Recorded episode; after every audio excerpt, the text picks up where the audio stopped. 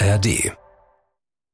Talk mit Tees. In unserem Universum verlangt es die schiere Logik, dass wir nicht die Einzigen sind. Raumfahrt ist gefährlich. Aber sicherer als wir denken. Ne? Also sicherer wenn, wenn, als Mount Everest. Auf einmal sehen sie wieder farbig.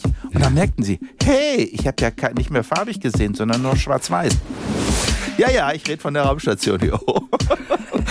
Also, Mensch, ist ja toll. Jetzt kommt die gute Nachricht. Dieser Tod ist schön. Ein Podcast von SWR3. Mein Name ist Christian Thees und ich bin Ulrich Walter und ich leite den Lehrstuhl für Raumfahrttechnik hier an der TU München. Sie waren einer der deutschen Astronauten oben auf der ISS, haben auch wieder ein Buch nein, geschrieben. Nein, nein, nein, Wie? nein, Sie nein, waren nein. nicht da oben? Ich, die Raumstation gibt es doch erst seit 1998. Ich nein, bin 93 geflogen. Ich war auf dem Shuttle, auf einer Shuttle-Mission damals im Space Lab, also in meinem Weltraumlabor. Das verwechsel ich auch noch. Wie kann ja. denn das angehen? Ja, Herr Thees. Deswegen sitze ich hier, um das zu korrigieren. Ja, nee, Herr Walter, wenn Sie nicht mal auf der ISS waren. Nein, also. Aber seien wir ehrlich, Space Lab ist ja aufregender als ISS. Um ehrlich zu sein, ja. Auf jeden Fall so oder so. Wir haben Wissenschaft im Weltraum gemacht. Sie haben wieder ein Buch geschrieben. Hm? Reiseziel Weltraum heißt das. Ja. Mit diesem Buch können wir uns schon mal ein bisschen einlesen als Vorbereitung auf die Trips ins All, die in ja. der Zukunft dann passieren. Heißt man Astronaut für immer eigentlich, wenn man einmal Astronaut war? Ja, man wird so genannt. Äh, ich meine, Astronaut ist ja kein geschützter Begriff oder ja. Berufsbezeichnung. Ähm, aber ansonsten wird man weiterhin Astronaut, genau wie Professor ist man sein Leben lang hier. Ja. Der Anzug von vor 30 Jahren. Passt noch. Wo, äh, ja. Also, äh, Sie, Sie haben ihn noch. Ja, den habe ich doch und passt noch. Da ist auch meine Frau sehr stolz, ja. Wo ist der? Ja? Daheim. Ah, der hängt im Schrank. Richtig? Der hängt im Schrank, ja. Wie oft ziehen Sie den an? Oh, relativ oft. Das letzte Mal bei einer Jugendveranstaltung, das war eine Klasse in Augsburg, war das. Und die Jugendlichen stehen ja auf sowas, ne? Wenn ja, da vorne so einer mit diesem blauen Ding steht und dann so richtig sowas vom Leder zieht. Also das liegen die Jugendlichen. Und ich finde es auch gut. Und immer zum Fasching natürlich, ne? Nein, zum Fasching habe ich noch was anderes. Was denn? Ich bin mal in Saudi-Arabien, also Sie müssen das so sehen, die ja. alle geflogenen Astronauten sind in einer Vereinigung, die nennt sich Association of Space Explorers. Und die treffen sich einmal im Jahr. Und das war vor ein paar Jahren in Saudi-Arabien, in Riyadh. Und ich kann jedem Zuhörer nur raten, da muss man mal hin, das ist eine ganz, ganz andere Welt. Wie auch immer, der mhm. Prinz Sultan irgendwas, ich habe seinen Namen vergessen, ist übrigens auch ein Astronaut, das wissen die wenigsten, hatte uns eingeladen, alle geflogenen Astronauten, nach Riyadh und dort haben wir gefeiert. Und das Tolle war, dort hat er jedem eine, ja, wie nennt man diese Kaftan verpasst, ne? Mit mhm. oben drauf so ein, so ein äh, ich, Schleier ist das falsche Wort, ich kenne den Fachbegriff jetzt nicht, aber Sie nee, kennen aber, das. Aber hinten lang. Mit dem Ring, genau, so ein Gewand, das geht bis zum Boden. Und das mit diesem Ring oben drauf, das ziehe ich dann gern so bei irgendwelchen Karnevalssachen ab. Dürfte man den blauen Anzug von damals, dürfte man den privat irgendwo anziehen auf einer Veranstaltung? Ja, ja, das geht, weil das ein das sogenannter Flight Suit ist. Ja. Also der Flight Suit, also die Amerikaner kennen da unterschiedliche Raumanzüge. Anzüge. Flight Suit ist sozusagen der, wie soll man sagen, der Blaumann für Astronauten. Also den zieht man immer an wenn man beim Training ist, früher hat man das auch im Weltraum angezogen. In der Zwischenzeit nach der Challenger-Katastrophe ist das ein bisschen anders.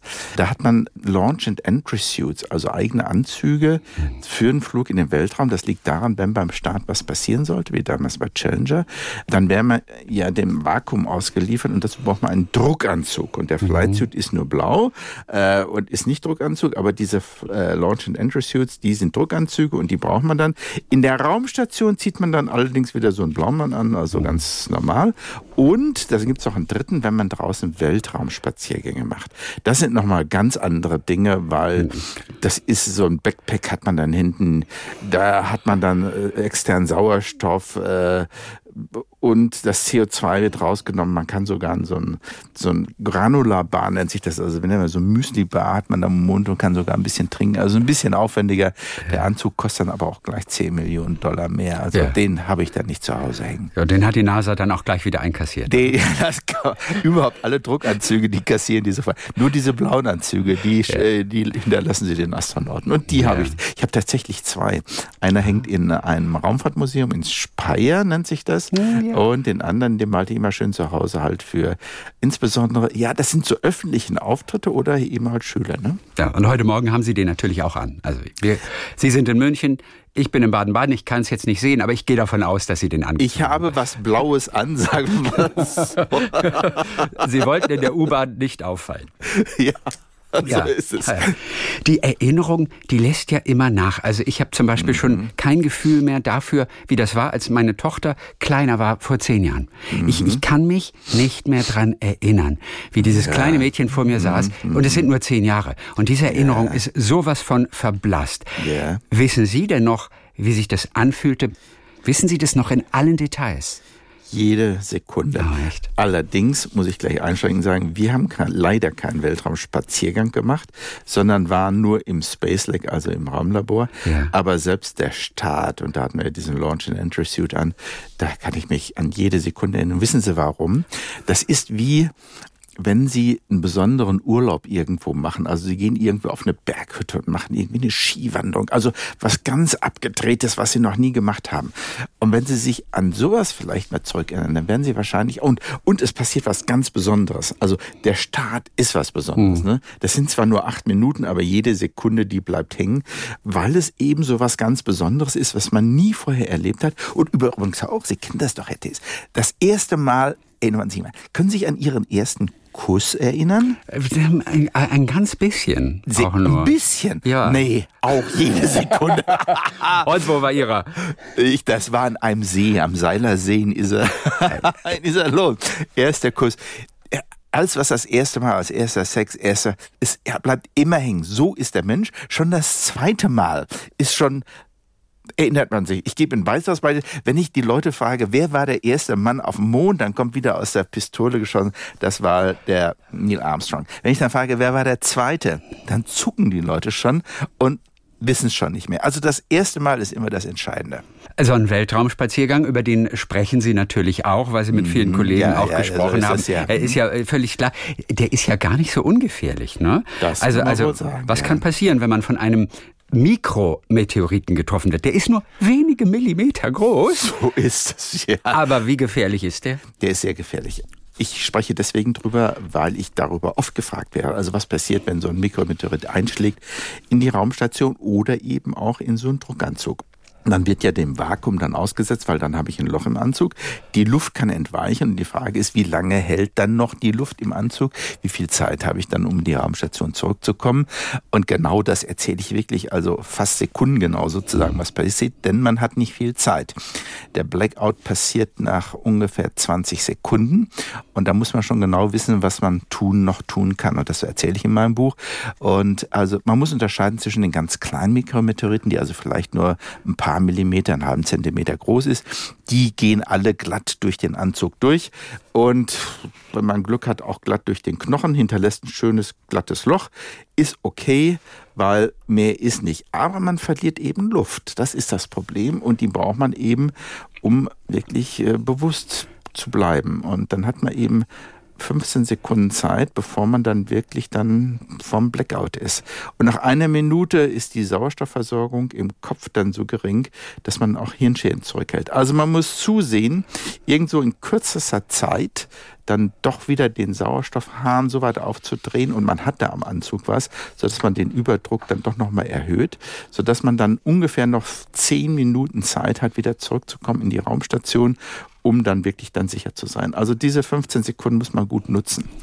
Und Sie spielen auch das Szenario durch, wenn ein ganzer Arm abgerissen wird. Ja. Auch das kann passieren, theoretisch. Das kann passieren, ja. Ist zum Glück noch nicht passiert. Mhm. Wenn dann wirklich so ein ganzer Arm ab ist, dann geht schlagartig auf Vakuum und dann passiert Folgendes, und zwar instantan, äh, wegen des fehlenden Außendrucks beginnt das Blut zu kochen. Äh, zu kochen heißt, ähm, es entstehen Luftblasen, die also den Kreislauf total blockieren. Das heißt also, der, der Kreislauf bleibt instantan stehen. Ähm, es gibt sofort keine Blutversorgung mehr ins Gehirn. Und dann ist es wirklich so. 15 Sekunden, da können Sie nichts mehr machen, weil Sie können dann keinen Wasser, äh, Sauerstoffhahn mehr aufdrehen. Und dann wissen Sie, in 15 bis 20 Sekunden sind Sie weg.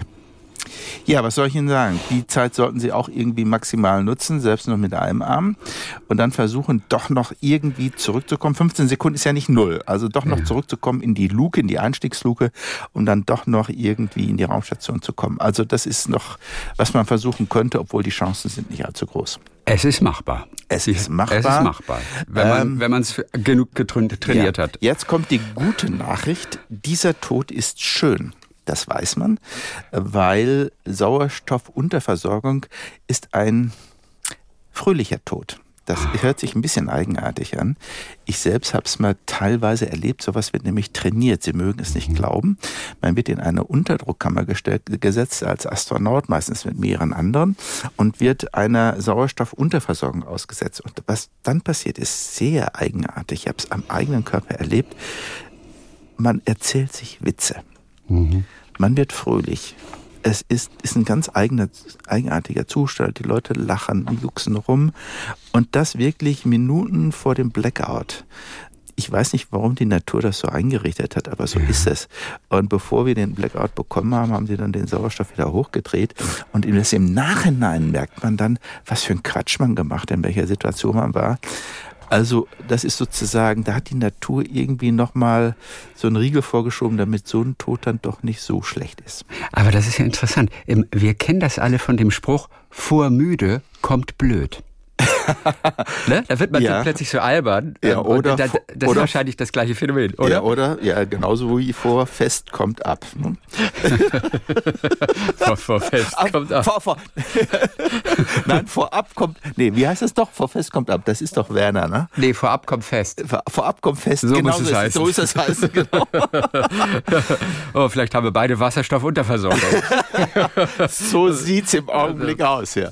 Ja, also ich wollte Ihnen auch was mitbringen. Ja. Ich, ich habe Ihnen einige Gedichte mitgebracht. Gedichte? Äh, jetzt wird's interessant, oder? Ja, ja, ja. Es gibt eine Autorin, die heißt Dana Ranga und die hat ein Gedichtband gemacht, nur mhm. über Raumfahrt und Astronauten. Sie hat viele Interviews mit Astronauten und Kosmonauten geführt, ja. um der Frage nachzugehen, was Menschen in den Weltraum treibt, was sie dort erleben und was sie vor, während und nach der Reise ja, empfinden. Ja, so, mhm. hier ist, äh, aber Sie wurden nicht gefragt, oder?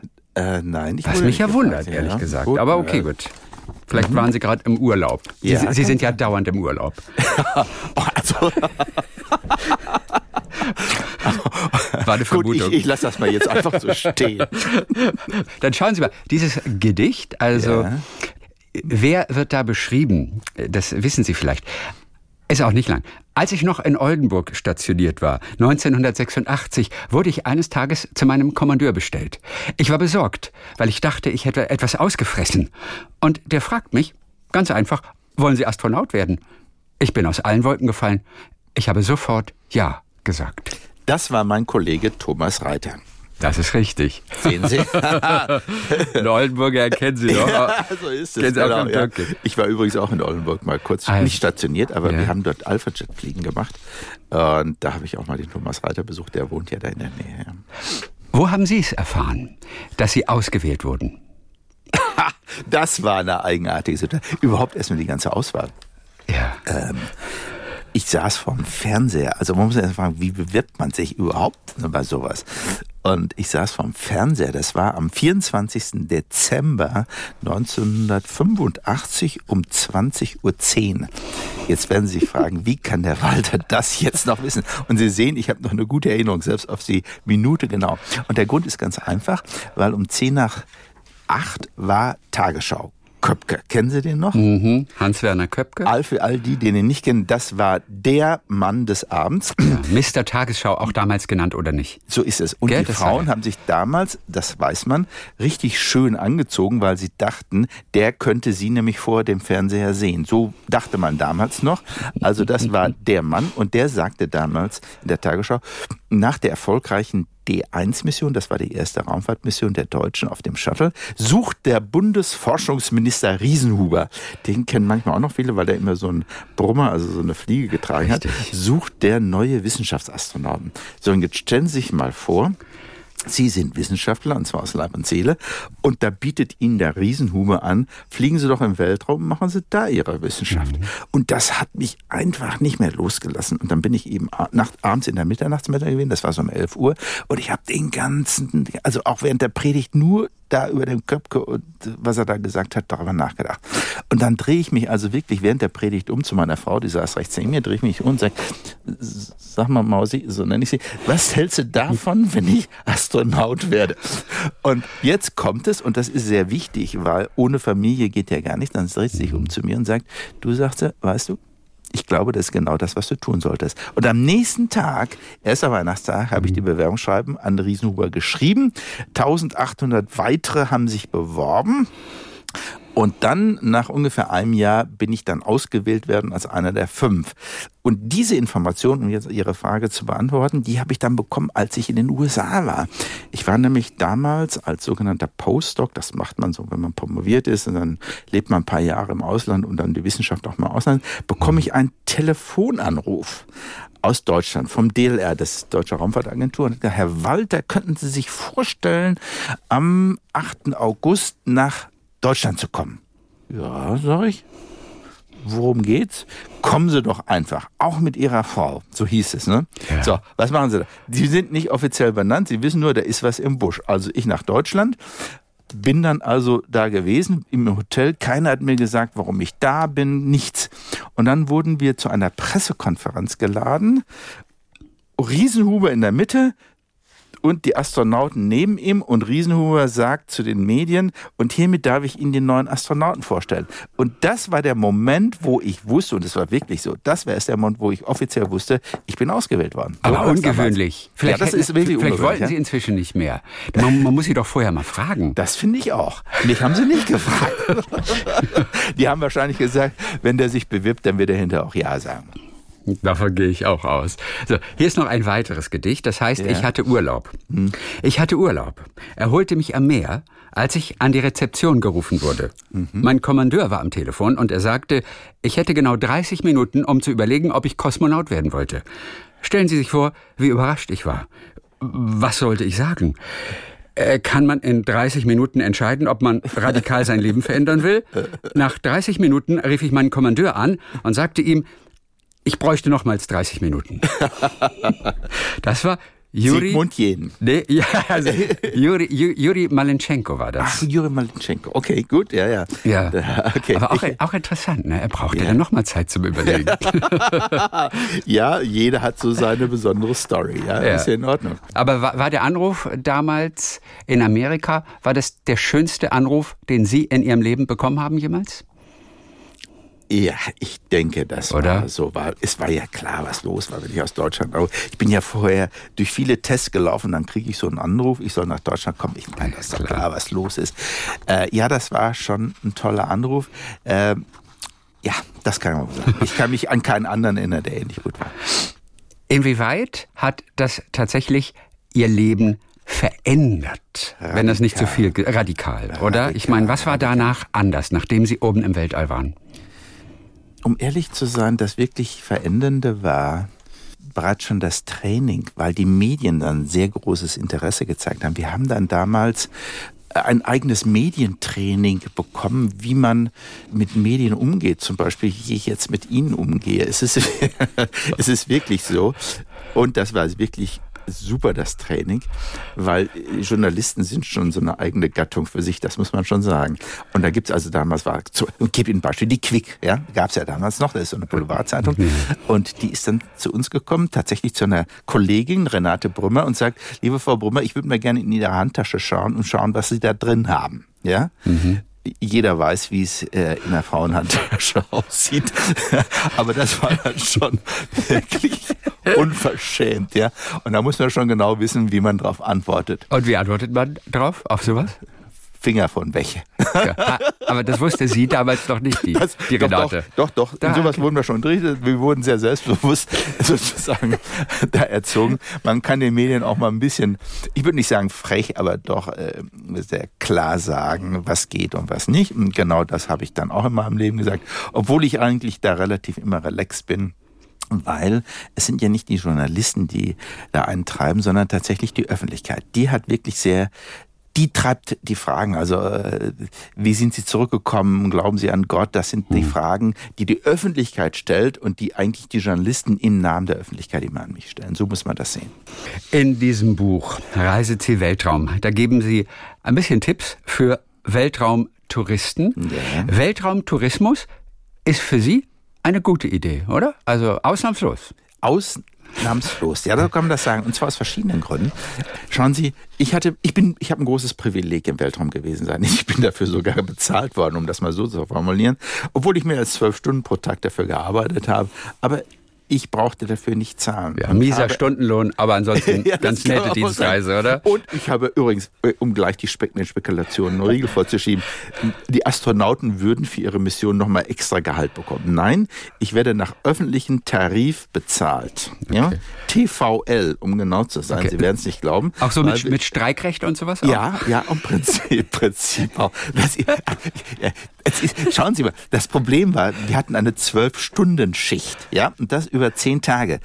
Aber das geht ja nicht in Deutschland, mhm. denn sie dürfen ja nicht länger als drei Tage zehn Stunden arbeiten. Also wurde uns verboten, auf der Mission länger als drei, drei Tage zehn Stunden zu arbeiten. Was machen sie denn jetzt? Ja, obwohl sie gar nicht so oft über Deutschland waren in der Zeit. genau. Aber es gilt, weil ich im öffentlichen Tarif angestellt gilt öffentliches Recht. Also Sie sehen, mit solchen Dingen musste man sich dann damals rumschlagen.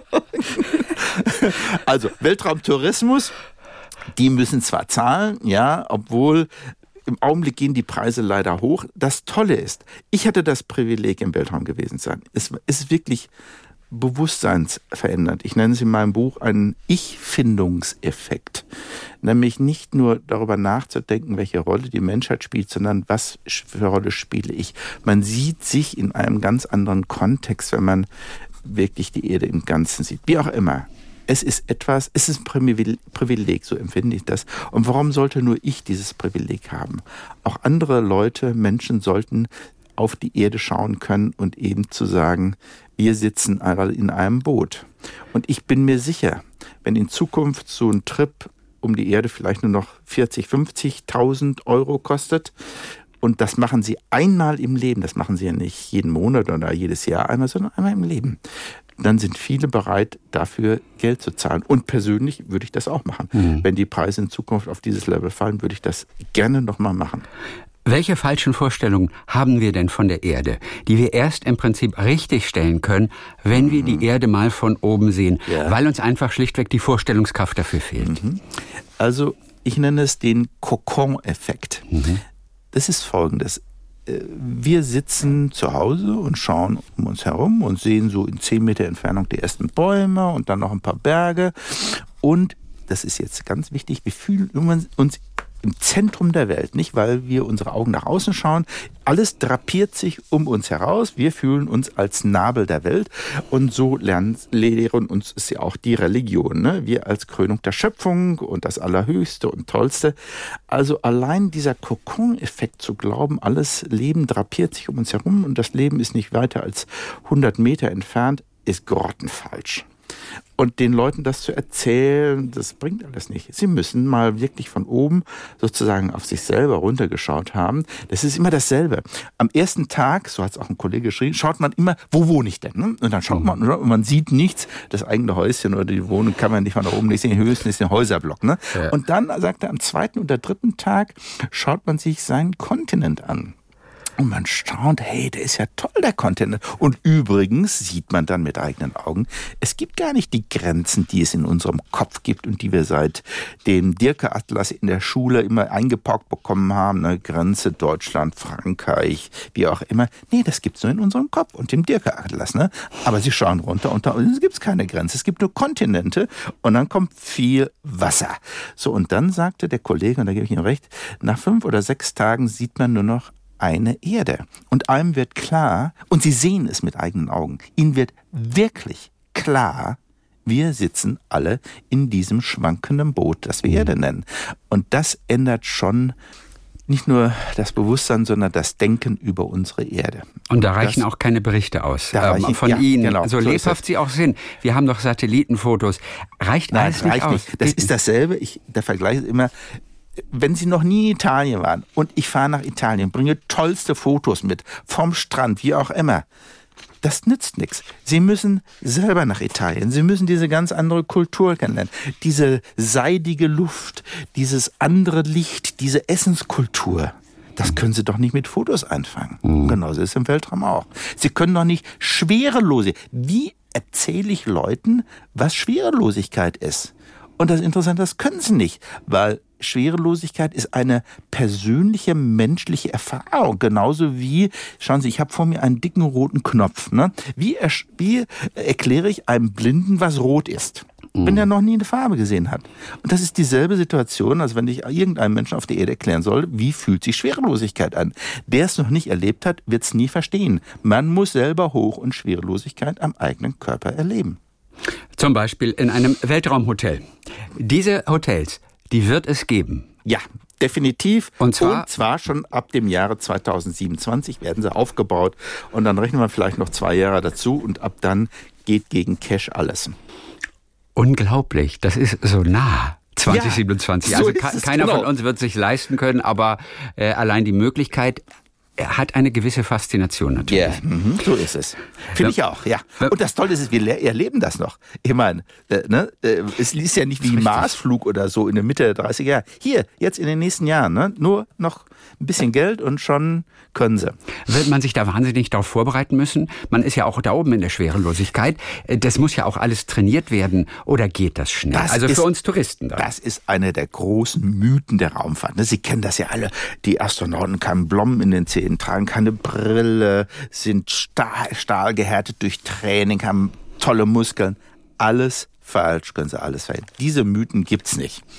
Astronauten können Brillen tragen bis zu zwei Dioptrien. Ich mhm. habe auch Blommen in den Zähnen, das bereits schon seit meinem 15. Lebensjahr. Alles Mythen. Warum ist das so? Warum muss man nicht irgendwie dicke Muskeln haben? Nun, die Antwort ist ganz einfach. Wenn Sie in einer Schwerelosigkeit sind, wozu brauchen Sie dann Muskeln überhaupt? Mhm. Ne? Der Körper trägt sich doch ganz automatisch. Im Gegenteil, wenn Sie ein Athlet sind, dann haben sie viel Muskel und damit auch einen großen Herzmuskel. Und ein Herzmuskel, der will immer Tätigkeit, tätig sein. Das heißt, mhm. der will richtig pumpen. Aber der Kreislauf läuft da oben auch automatisch. Und dann stellt sich Folgendes ein.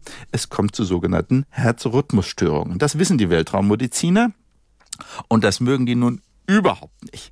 Und deswegen werden alle Leistungssportler bei der Auswahl zum Astronauten alle gleich rausgestickt, die können nämlich gleich wieder heimgehen. Das ist tatsächlich so. Ich erzähle Ihnen wirklich nicht Mist.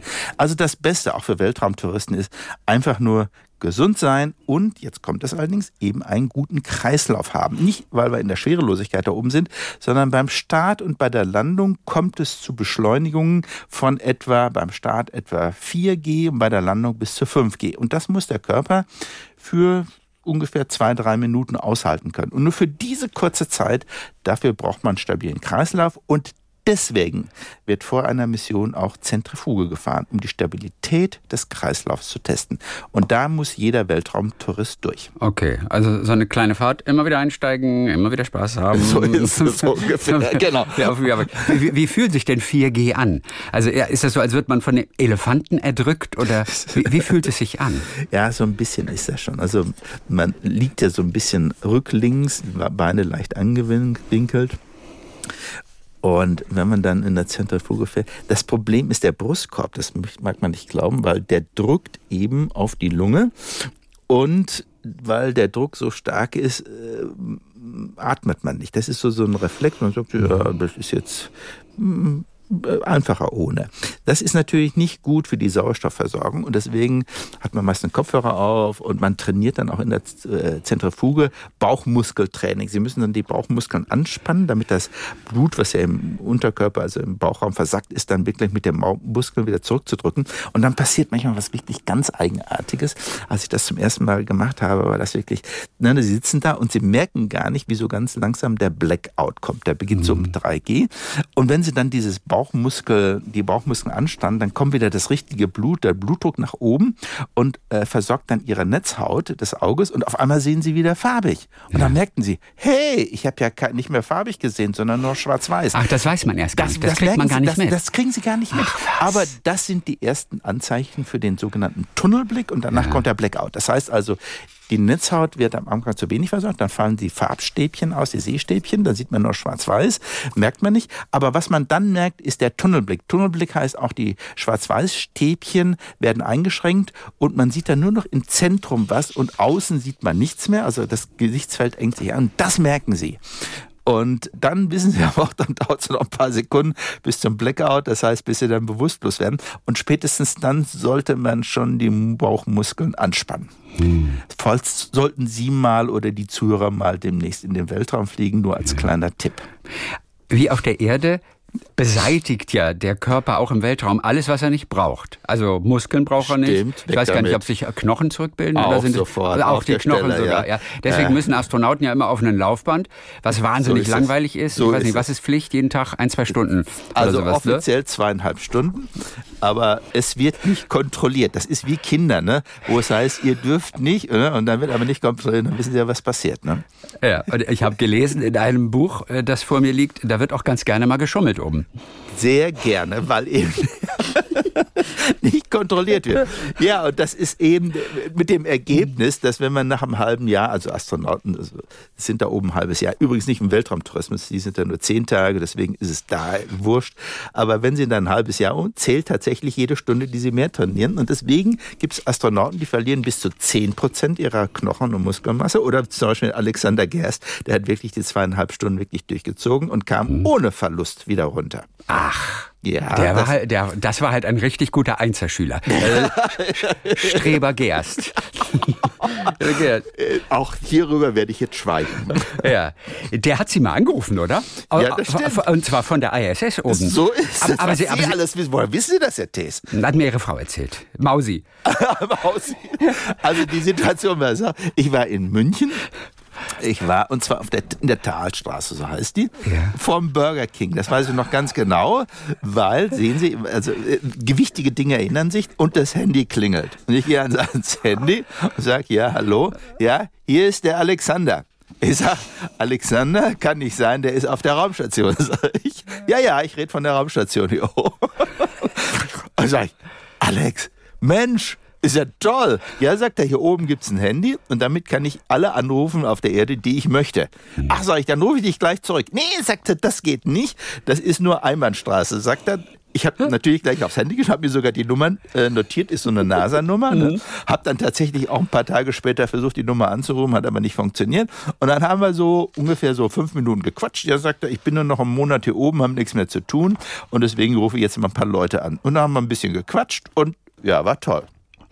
Obwohl das mit dem Telefonieren ja gar nicht so einfach ist, weil, soweit ich mich erinnere, es sind ja Privatgespräche, wenn man die Familie anrufen will, aber man ist oben auf Steuerkosten. Ja. Das heißt, Was Sie alles wissen. Privatgespräche sind verboten gewesen, Ah, ja. eigentlich bei Ihnen. Ja, oder? jetzt war, das ist richtig, aber das war in alten Zeiten. Also Das war in alten Zeiten, ne? Das war in alten Zeiten beim, auf dem Shuttle. Ja, genau, ja. Auf, dem, auf dem Shuttle Sie war waren das in so. der Columbia damals die D2-Mission. So war Mhm. das im Jahre 1993. Damals war es so, haben die Amerikaner gesagt, das Shuttle ist mit Steuergeldern bezahlt und übrigens auch der Flug und alles, was damit zusammenhängt. Und deswegen, wenn ihr mit der Bodenstation sprecht, ist das wirklich aus Steuergeldern und deswegen dürft ihr dann nicht mit der Familie reden.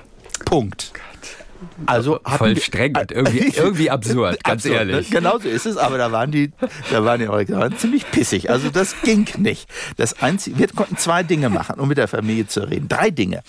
Einmal, wir konnten E-Mail schreiben. Also E-Mail-Verkehr ging, also habe ich dann regelmäßig abends mit meiner Frau geredet. Die zweite Möglichkeit, die es gab, war zu sagen, mit dem Mediziner, wir hatten also jeder so einen persönlichen Mediziner und sagen, ich, ich habe so Rückenschmerzen, ähm, ich brauche unbedingt ein Gespräch mit Mediziner. Und der Mediziner hatte die Freiheit, also der Arzt hatte die Freiheit, eine beliebige Person mit dazuzunehmen, um dann über meine Rückenschmerzen zu reden. Das ist natürlich jetzt so äh, ein bisschen link gewesen, aber ja, das wäre, äh, haben auch einige gemacht. Und das dritte war, und das wird Sie jetzt erstaunen, über Amateurfunk. Also auf jedem Shuttle gab es Amateurfunk. Und dann wurden gewisse Frequenzen festgelegt. Und ein Freund von mir, ein guter Freund von mir, war Amateurfunker und der saß unten im Kennedy Space Center, hat also in seinem Auto so eine Quetsche gehabt, so eine Handquetsche. Und beim Überflug habe ich dann mit dem gesprochen und der hat dann diese Handquetsche, so nennt man es ja im Amateurfunk, meiner Frau gegeben. So habe ich beim Überflug mit meiner Frau mal kurz reden können. Das waren damals die einzige Möglichkeit. Auf der Raumstation hat sich das zum Glück geändert. Es gibt einen eigenen Kanal, mhm. wo man dann doch mit der Familie sprechen kann und das finde ich genau richtig. Astronauten sind ja auch da oben, weil sie schlau sind, weil sie pfiffig sind weil sie sich zu helfen wissen. Das lasse ich jetzt mal so stehen. Ja. Selbst Alexander Gerst hat das wahrscheinlich auch als Businessgespräch deklariert. Ja, ich rufe einen ehemaligen Kollegen an. Ja. Und schon, und schon ist es nicht mehr privat. So ich, ich, muss, ich muss Sie kurz fragen, ich verstehe den Knopf nicht. Ich, ich glaube, ich glaub, der Ulrich weiß Bescheid. Zum Beispiel. Und dann hätte ich gesagt, nimm den roten, nicht den blauen.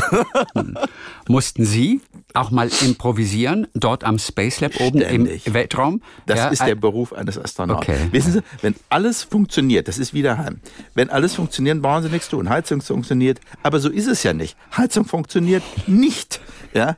Und dann heißt es immer, schau du doch mal nach. Ne? Ja. Immer der Mann. Also geht man runter, schaut die Heizung, irgendwas ist dann halt. Und genau ist auf der Raumstation genauso. Alles läuft automatisch, aber vieles funktioniert eben nicht. Und genau da werden Astronauten eingesetzt. Schauen Sie mal da, da ist irgendwas ausgefallen, Temperaturzeige scheint zu spinnen, irgendwie sowas. Also ist man wie so ein Eichhörnchen, das von einem Experiment zum anderen geht, um irgendwas zu reparieren, anders einzustellen. Das ist der Job eines Astronauten. Und was war Ihr großer Moment, wo Sie wirklich improvisiert haben und einfach eine gute Idee hatten? Wo mussten Sie echt kreativ werden? ich erzähle Ihnen jetzt eine Geschichte. Bei uns war eine Sicherung ausgefallen. Und zwar unten vor jedem Rack, so nennt man das, also da gibt es so eine, und ganz unten ist der Sicherungskasten. Und da war die Sicherung ausgefallen. Was machen Sie daheim, wenn Sie eine Sicherung ausgefallen ist? Ja, austauschen. Genau. Also sage ich, kein Problem. Dann nehmen wir die Ersatzsicherung. Ich bin also voll dabei, die Sicherung. Und da funkt mir doch die Bodenstation aus Houston dazwischen. Herr Walter, jetzt, ich spreche Ihnen Deutsch, das war ja. Englisch, Herr Walter, das dürfen Sie nicht. Ich sage, wieso? Da ist doch die Ersatzsicherung. Nein, das muss erst untersucht werden. Also hat die NASA erstmal untersucht. Das hat ungefähr einen halben Tag gedauert, bis sie zu der, äh, zu der Entscheidung gekommen sind, Sicherung austauschen. Ja. Und jetzt kommt es aber. Jetzt glauben Sie nicht, dass in einem amerikanischen Shuttle ein deutscher Astronaut eine Sicherung austauschen darf. Nein, das ist nicht zulässig. Da gibt es einen bestimmten Paragraphen oder das dürfen nur amerikanische Astronauten, obwohl der genauso ausgebildet ist wie ich. Also musste erstmal ein amerikanischer Astronaut her und der durfte dann erst die Sicherung austauschen. Und das hat alles geklappt dann. Diese dann hat wieder alles geklappt. Wäre auch einfacher gegangen, aber die Amerikaner wollten es halt so. Ja. Krass, aber waren sie doch alle gleichwertig im Prinzip da oben, oder? Ja, oder musste das, das ist, der manche Chef sind eben gleicher. Ne? Manche das sind absolut ja. gleicher. Die Amerikaner sind dann gleicher. ja. ja.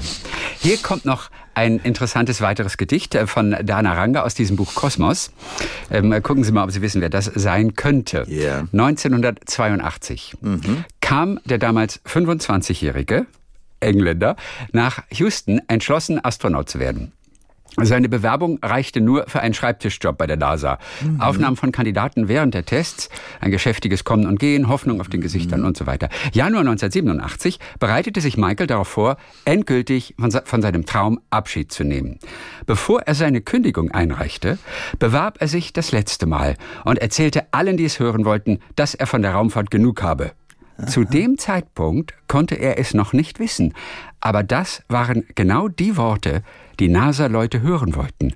Sie wissen, dass übereifrige Bewerber keine guten Astronauten abgeben. Das stimmt. Michael Foley. Michael Foley. Foley. Den kenne ich persönlich. Ja. Ich wusste nicht, die Geschichte kannte ich nicht.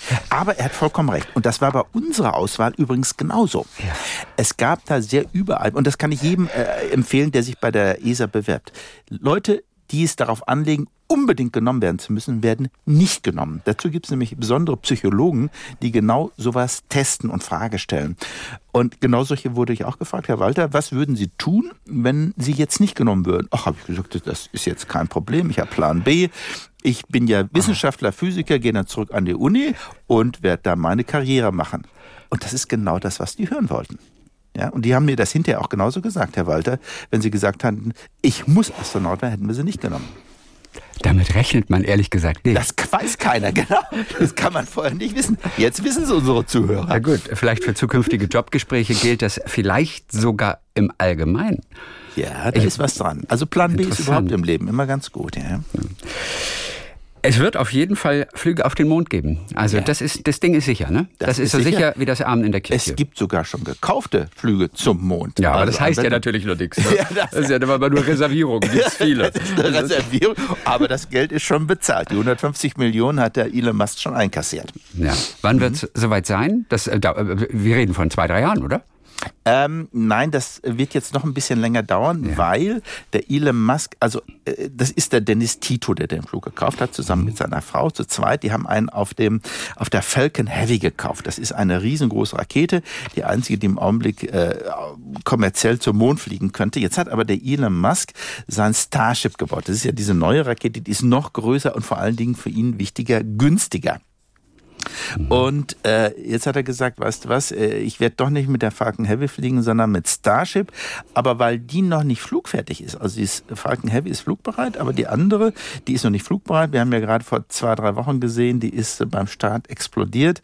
Äh, da würde sich selbst ein Dennis Tito dann nicht reinsetzen. Und dann hat er gesagt, wenn die dann flugbereit ist und dann wirklich auch zertifiziert für bemannte Flüge, dann fliege ich zum Mond. Mhm. Und deswegen wird der, der Dennis Tuto und übrigens auch ein Japaner, das ist dieser Künstler Mesawa, ich weiß nicht, ob ihr von denen gehört habt, der hat auch sowas gekauft mhm. auf einer Rakete für zwei Personen und auch da hat der Elon Musk gesagt, jetzt nimmst du Starship, sagt der Meso, ja, aber da gehen doch mehr als für zwei Personen.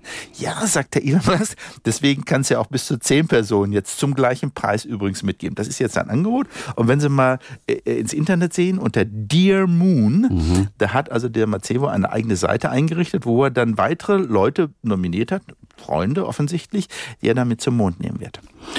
Drei Tage hin, drei Tage zurück. Das ist die Flugzeit mhm. zum Mond und ja. wieder zurück. Was wird denn da passieren auf dem Mond? Also, wenn die fliegen auf den Mond und es war eigentlich für 2025 ursprünglich mal schon geplant. Ja, ne? das ist richtig. Jetzt muss man aufpassen. Eine Mondlandung. eine Mondlandung. auf dem Mond, die fliegen zum Mond. Zum Mond. Ah, das heißt also, ja. der Kauf ist einmal um Mond rum, ist ja auch nicht schlecht. Ne? Ja. Aus der Entfernung auf die Erde zurückzublicken, ist eine schöne Sache. Auf den Mond ist nochmal eine ganz andere Hausnummer. Selbst das könnte jetzt der Elon Musk noch nicht, muss man sagen. Aber der erste Flug auf den Mond wird ja von der NASA für das Jahr 2025 vorbereitet. Mhm.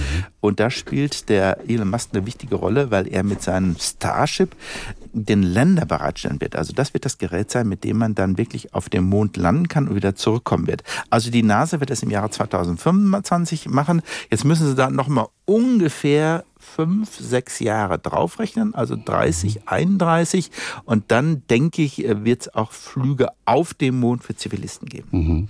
Was werden die dann auf dem Mond machen? Auch das wieder einfach nur Gesteine einsammeln, das haben wir ja alles schon gehabt. ja. was, was will man jetzt tatsächlich konkret Neues auf dem Mond machen? RTs, das sollten Sie nicht so abwertend sagen. Nein, sage ich ja gar nicht. Wenn Sie Mondgestein irgendwo bei Sotheby's kaufen, das ist Millionen wert. Ne? Das muss man schon sagen. Das hat übrigens, der, das ist eine interessante Geschichte, wenn ich das mal so ja. einwerfen darf. Also der Buzz Aldrin, das ist ja ein cleverer Wert, der, übrigens der zweite Mann auf dem Mond, um jetzt die ja. Antwort auf die Frage zu geben, der hat Folgendes gemacht.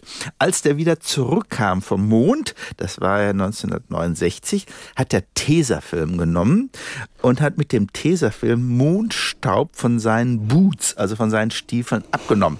Die Boots gehören der NASA, das muss man wissen, die muss man wieder zurückgeben. Den Tesafilm mit dem Staub hat er behalten. So, und, und diesen Tesafilm mit Mondstaub hat er vor kurzem versteigert bei Sotheby's. und dafür hat er jede Menge Geld bekommen. Also als Tipp sozusagen, wenn Sie schon kein Schäufelchen auf dem Mond mitnehmen, Tesafilm reicht auch erstmal. Ja? Und dann können Sie das auf Ebay oder so versteigern. Also wichtig, Tesafilm mitnehmen und eine Kamera ist natürlich auch klar, weil aus der Entfernung die Bilder zu schießen, da werden Sie so schnell keinen auf der Erde finden, der solche Bilder Ihnen liefert. Also ja, Sie haben recht. Ich meine, wenn es da oben Weltraumhotel geben wird, wird es kein Vier-Sterne-Hotel sein wird eher so wie Camping aussehen. Dafür sind sie auch nur zwei, drei Tage. Ich meine, da oben gibt es wirklich nicht viel zu sehen außer der Erde. Da werden sie also zwei, drei Tage verbringen, vielleicht ein bisschen Golf spielen. Ja, das hören sie vielleicht. Einer hat mal vorgeschlagen, einen neuen Weltrekord im Hochsprung aufstellen, weil es ja auf dem Mond die Schwerkraft nicht mehr so hoch ist wie auf der Erde. Also ersten Weltrekord auf dem Mond. Das können sie dann auch noch machen und dann gehen sie nach zwei Tagen wieder zurück. Sechs hin, sechs zurück plus zwei Tage. Drei Tage hin, drei Tage zurück, sechs Tage plus zwei Tage sind sie acht bis zehn Tage unterwegs. Ist doch perfekt, finde ich, oder? Aber streng genommen, was wollen wir auf dem Mond? Also, ja, genau das. Ich meine, was wollen Sie auf Mount Everest? was wollen Sie auf Mount Everest? Auch wieder was. Schöner Ausblick. Den haben Sie auf dem Mond auch. Ja, aber ich meine, die Leute geben viel Geld auf, auf Mount Everest zu gehen. Die Antwort lautet, das ist ein Kick. Ja? Da können Sie sagen, das hat kaum ein anderer gemacht. Und das ist der Grund. Der Mond ist also die Vorstufe zum Mars. Da ja. kann mhm. auch Elon Musk einfach mal zeigen, Leute, ich bringe uns auf den Mond und es funktioniert. Mhm. Dann aber das große Ziel, der Mars. Das mhm. ist etwas, was ich mir im Augenblick sehr, sehr schwer vorstellen kann. Ja. Zunächst mal, würden Sie auf den Mars mitfliegen? Nee. Das nicht. Also nee. allein aufgrund und dieser Unendlichkeit, die man braucht. Aus, aus zwei Gründen. Vor allem, weil Ihre Frau sie auch zu Hause braucht. Äh, die Geschichte äh, kommt am Ende. Jetzt muss man erstmal. Sie haben mich gefragt, ob ich fliegen würde. Und die Antwort lautet nee, aus zwei Gründen. Denn die Technik steht noch gar nicht bereit. Wir wissen zwar, wie es im Prinzip geht, aber die die Sicherheit der Technik ist noch nicht gewährleistet. Um mal so zu formulieren, wenn jetzt ich an eine Elon Musk Rakete einsteigen würde und die würde mich zum Mars bringen, die Wahrscheinlichkeit, dass ich lebend zurückkommen würde, betrüge nur etwa 10 Prozent. Und lebensmüde bin ich nicht. Das ist der Grund, warum wir wirklich erst noch sicherlich zehn Jahre warten müssen, bis überhaupt die ersten bemannten Flüge zum Mars gibt. Genau aus diesem Grunde.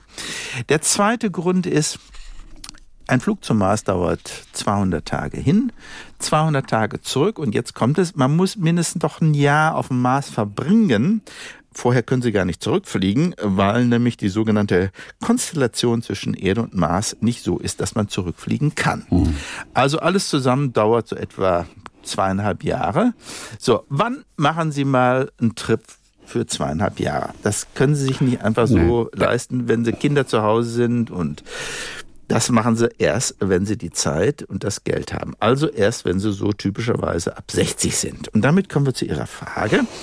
Sie fliegen genau dann, wenn die Kinder aus dem Haus sind und die Ehefrau sagt, hör mal, hast eine gute Lebensversicherung, zweieinhalb Jahre ist okay. Also, ich hab's oder ein Journalist hat es geschrieben, das heißt also, das sind die alten weißen Männer, die dann zum Mars fliegen. Ja, habe ich gesagt, das ist schon so richtig. Aber Ihre Kinder sind ja aus dem Haus, ne? Meine sind aus dem Haus, ich bin auch über 60, aber die Technik ist noch nicht so weit. Nein. Wie oft muss das Ding ausprobiert werden, bevor Sie da einsteigen? Ähm, das ist schwierig zu sagen. Beim Elon Musk, Sie merken schon, das hängt ein bisschen davon ab, wer mir die Rakete zur Verfügung stellt und die ganze Technik. Hm. Ähm, bei mir müssten mindestens fünf, sechs erfolgreiche Versuche nachgewiesen werden, bevor ich einsteige. Okay. Das klingt gar nicht mal so viel. Also fünf, ja, fünf sechs ja. Mal ohne Probleme. Ja, also dann wird es interessant auf jeden ja, Fall. Ja, ja, das Problem, schauen Sie, Sie wissen genau, selbst äh, wenn fünf, sechs Mal geflogen, wissen Sie genau, das Risiko, nicht lebend zurückzukommen, ist höher, als wenn Sie einfach nur zu einer Raumstation fliegen. Also die konkreten Zahlen laufen, Raumstation im Augenblick ist 1 zu 200, in Zukunft soll es auf 1 500 oder 1 zu 1000 hochgehen. Das heißt, ein Flug von 1000 oder ein Flug von 500 geht daneben. Das heißt das. Mars-Mission wird immer eine andere Sache sein. Da wird es dann 1 zu 10 sein. Also muss man sich überlegen, ist mir Mars 1 zu 10 wert? Und da sage ich ja. Und deswegen sind es nur fünf bis sechs Flüge. Während beim Shuttle oder so, so würde ich sagen, nee, da warte ich doch eher 20 bis 50 Flüge. Ja, das ist dann doch der feine Unterschied. Und jetzt kommt noch was. Wenn ich, und ich war ja damals relativ jung, ich war Ende 30, Familie ist zu Hause, kleine Kinder, da möchte ich sicher sein, dass ich auch wieder mhm. zurückkomme. Wenn ich 65 bin und dann nicht zurückkomme, dann äh, weint mir keiner eine Träne nach, um es mal etwas so zu formulieren. Und ich selbst, mir selbst ist ja eh wurscht. So oh, muss man das dann sehen. Und vor der Langzeit hätten Sie aber keine Angst. Also ich denke, zweieinhalb Jahre quasi im, im Nichts. Das, ja, das, das ist eine psychologische Herausforderung. Wahnsinnig lange. Ja, aber äh, um ehrlich zu sein, darauf wird man auch, wenn man Astronaut zum Astronauten ausgewählt wird, getestet. Es gibt mhm. da wirkliche äh, Klaustrophobie-Tests. All das wird getestet. Ich weiß, das ist kein Problem für mich. Empfehle ich übrigens auch anderen, wenn sie mal die alten weißen Männer zum Mars fliegen, einfach ein bisschen Klaustrophobie-Test, damit man weiß, dass man dann diese 200 Tage in so einer engen Kiste mhm. auch wirklich gut überleben kann oben ins Weltall zu fliegen, haben Sie gesagt 1 zu 500. Das erscheint mir auch schon fast gefährlich. Es gab doch den Vergleich aber auch mal, in ein Raumfahrzeug zu steigen, das lässt sich vergleichen mit einfach lebenlang Autofahren.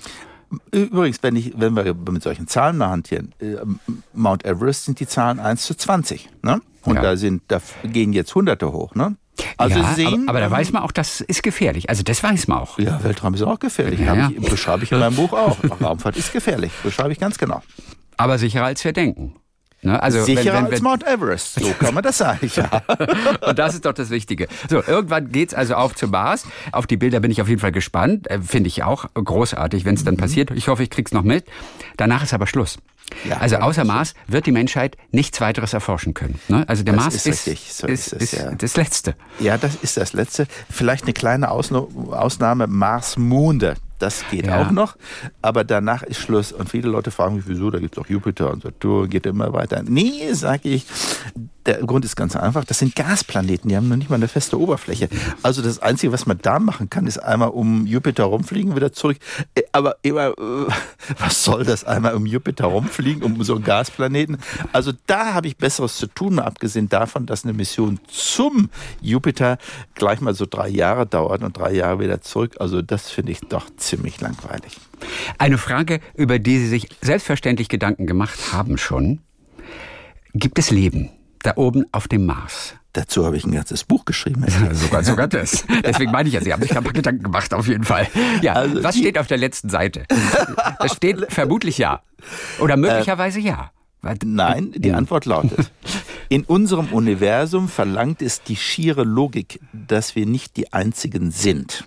Denn in einem unendlich großen Universum, und wir sind uns ziemlich sicher, dass unser Universum unendlich groß ist, gibt es unendlich viele Planeten. Und wenn es irgendwo einmal passiert ist, nämlich auf der Erde, dann muss es im Universum nicht nur mehrmals passiert sein, sondern unendlich oft passieren. Und jetzt kommt eine logische Sache, das ist sehr schwer zu verdauen. Das heißt, es gibt nicht nur wenige andere dort draußen, sondern es muss unendlich viele andere Zivilisationen geben. Aber die logische Folge davon ist, dass es auch unsere Erde, und zwar genau so, da gibt es einen Herrn Thees, der spricht gerade mit Ulrich Walter. Wenn Sie mich fragen, wie groß ist die Wahrscheinlichkeit, dass es dort draußen genau so einen anderen Planeten gibt, wo genau dasselbe passiert, in einem unendlich großen Universum muss alles unendlich oft passieren. Das ist die logische Konsequenz. Jetzt werden Sie sagen, so ein Quatsch. Nein, das ist die logische Konsequenz. Aber jetzt kommt wieder die andere Seite. Wir wissen, dass solche Planeten unendlich weit entfernt sind. Und deswegen werden wir da nie hinkommen. Also die wirklich praktikable, ich war sinnvolle Frage ist, wie viel höhere Zivilisationen gibt es in unserer Milchstraße? Ja. Das ist nämlich der Ort oder der Bereich des Universums, der für uns überhaupt nur denkbar zugänglich ist, wo wir hinfliegen können, wo wir überhaupt mit anderen kommunizieren können. Und da lautet die Antwort, da sind wir wahrscheinlich die Einzigen. Ah, in der Milchstraße schon. Also ja, auf, dem, auf dem Mars, da ja, ist auch sowieso nichts. Ja, Aber oder, das weiß man schon, dass da nichts ist. Da, da weiß man. Das da weiß man, ja. Ne? man kennt also ja Marsmännchen gibt es so. da nicht, das wissen wir, die kleinen grünen Dinger. Nee, die Wer hat nicht. sich die eigentlich mal ausgedacht, die Marsmännchen? da gibt es einen berühmten Roman, Anfang des letzten Jahrhunderts. Ein Amerikaner hat einen Roman geschrieben, den Namen habe ich vergessen, der fängt mit B an.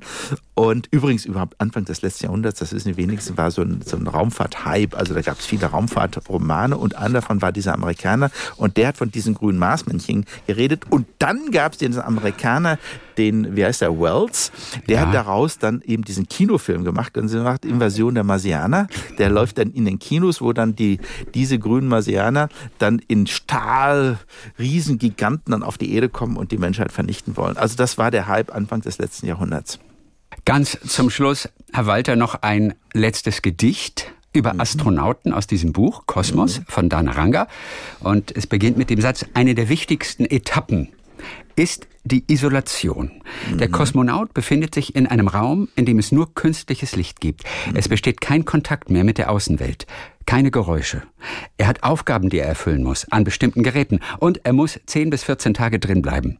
Während eines Isolationskammerexperiments ist der Kosmonaut, der eigentlich für den ersten Weltraumflug vorgesehen war, bei einem Feuer ums Leben gekommen. Auf der Liste rückte Gagarin nach. Gottes Glück wissen auch viele nicht, dass es ja. so angefangen hat ja. für Herrn mhm. Gagarin. Hatten Sie da oben im Weltraum das Gefühl, der Schöpfung zumindest näher zu sein als auf der Erde? Das ist die berühmte Frage, die mir wieder gestellt wird. Sind Sie Gott näher gekommen? Haben Sie höhere Einsichten? Die Antwort lautet folgendermaßen. Ich hatte einen japanischen Freund, der hieß Kano-san. Und ich war bei dem in Japan, war übrigens auch in der Raumfahrt tätig. Und der hat mir mal die Frage gestellt, sag mal, weißt du, warum ihr in den Weltraum fliegen wollt, und zwar bemannt, und wir weniger, wir Japaner? Und ich sag, nö. Ja, sagt er, schau her, ich bin Shintoist. Für uns ist Gott in der Natur, hier unten. Er ist überall, in den Bäumen, in den Pflanzen, überall. Für euch ist Gott dort oben. Eure Türme, eure Kirchtürme weisen nach oben. Ihr wollt dorthin, ihr glaubt, dort ist Gott und eure Seelen nach eurem Tode gehen dorthin. Bei uns ist das anders. Ihr glaubt, wenn ihr in den Weltraum fliegt, erlangt ihr höhere Einsichten. Das treibt euch. Mhm. Und da habe ich überlegt und gesagt, der hat recht, das stimmt, das treibt uns. Ja. Wissenschaft ist gut, aber das ist für uns nur ein Feigenblatt. Wir glauben, durch Raumfahrt höhere Einsichten zu bekommen und das Tolle ist ja, das stimmt, und das habe ich ja am Anfang beschrieben. Wir schauen auf die Erde und sehen uns anders. Das ist eine höhere Einsicht. Nicht, weil wir Gott näher gekommen sind, sondern weil wir selbst eine andere Sicht haben. Das ist die Antwort auf Ihre Frage. Ja, bei den Japanern zum Beispiel, da findet man Gott eher in der Natur. Ne? Nicht, und nicht in ihrem Shinto-Shan. Genau, die sind nicht hochgebaut, da gibt es keine Türme, die sind alle flach, einstöchig, ganz flach, mhm. mit der Natur verbunden. Also das hat mich schon damals sehr überzeugt. Ulrich Walter, der vor 30 Jahren auch wieder zurückgekehrt ist auf die Erde, seitdem mit beiden Beinen wieder auf der Erde steht. Die Rückkehr ist übrigens nach dem Start das Gefährlichste. Das so vergisst das, man. Das, das, das vermutet man, ja, man eigentlich. Der Wiedereintritt, nicht. ja, weil es sehr heiß wird, ja. Wie war denn Ihre Rückfahrt?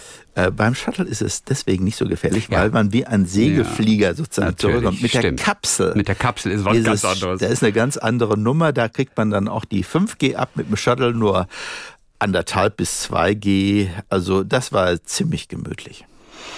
Das ist auch ganz gut so, sonst hätten sie wahrscheinlich Kreuzschmerzen bis heute. und gegen Kreuzschmerzen hilft übrigens in den Weltraum fliegen, in die Schwerelosigkeit, weil die Bandscheiben sich dort oben in der Schwerelosigkeit schon ausbreiten können. Also jeder, der Bandscheibenschäden hat, dem empfehle ich, in den Weltraum zu fliegen. Es bleibt trotzdem schwer, Menschen, die nicht im Weltraum waren, diese Erfahrung zu vermitteln. Es ja, ist kaum ist möglich. Sie versuchen es ein bisschen mit all den Informationen, die es um das Weltreisen geht und ein bisschen in die Geschichte blickend natürlich auch in diesem Buch Reiseziel Weltraum, der ultimative Guide zu den Sternen. Ulrich Walter, Dankeschön für heute, für diese kleinen Einblicke. Es war schön, mit Ihnen da oben zu sein. Es war mir eine Freude. Mit Tees.